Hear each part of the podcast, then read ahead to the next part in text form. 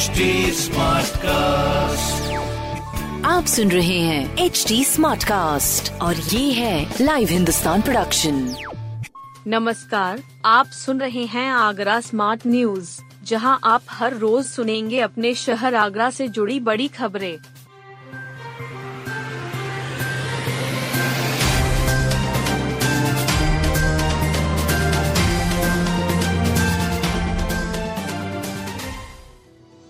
Agra smart city के command centre को मिला best management award smart city project के तहत आगरा ने एक बार फिर परचम फहरा दिया।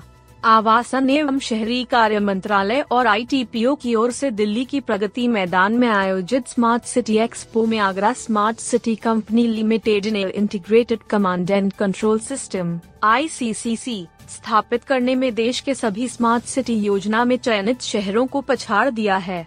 आगरा को देश की स्मार्ट सिटी में बेस्ट आईसीसीसी मैनेजमेंट अवार्ड मिला है।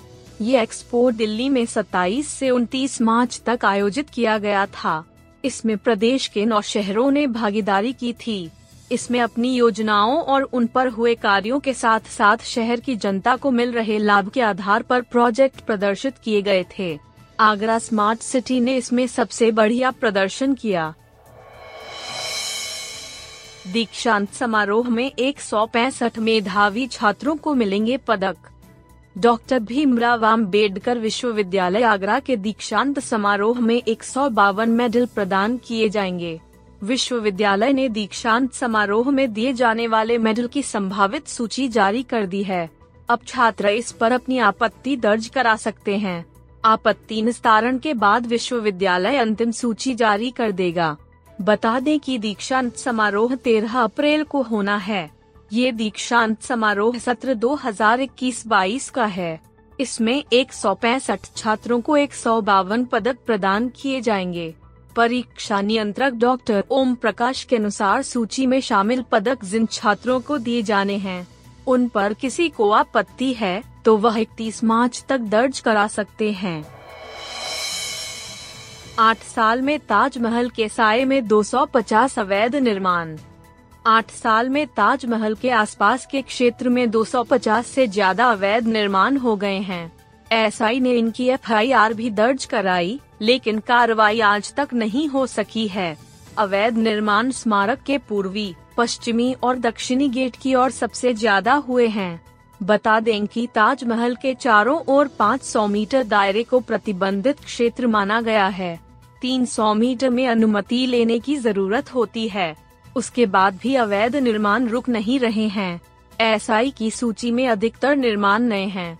ये सभी निर्माण 26 अप्रैल 2015 से 29 मई 2022 के बीच हुए हैं। इन अवैध निर्माणों के संबंध में संबंधित थानों में एफआईआर कराई गई है। फिर भी संबंधित विभागों द्वारा कोई कार्रवाई नहीं की गई। Covid ward active. तीन शिफ्टों में पंद्रह डॉक्टरों की तैनाती। कोरोना के संक्रमित केसों की संख्या लगातार बढ़ रही है। इसे देखते हुए स्वास्थ्य विभाग भी सतर्क हो गया है।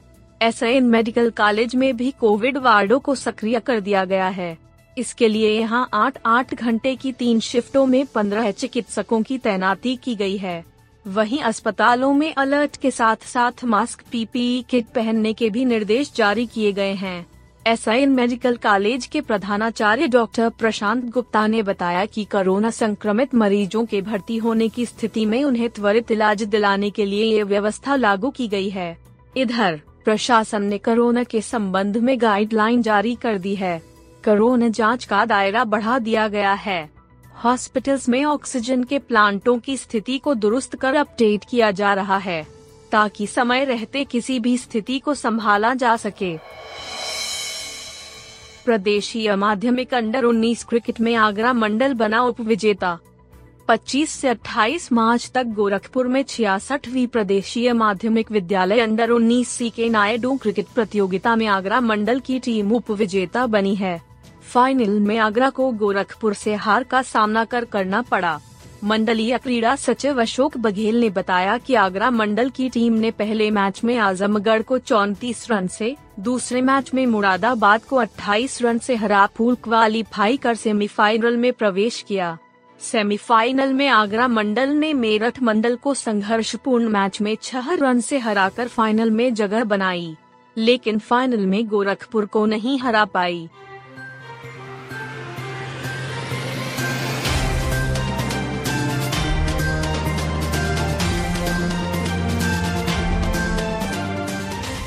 आप सुन रहे थे आगरा स्मार्ट न्यूज़ जो की लाइव हिंदुस्तान की प्रस्तुति है।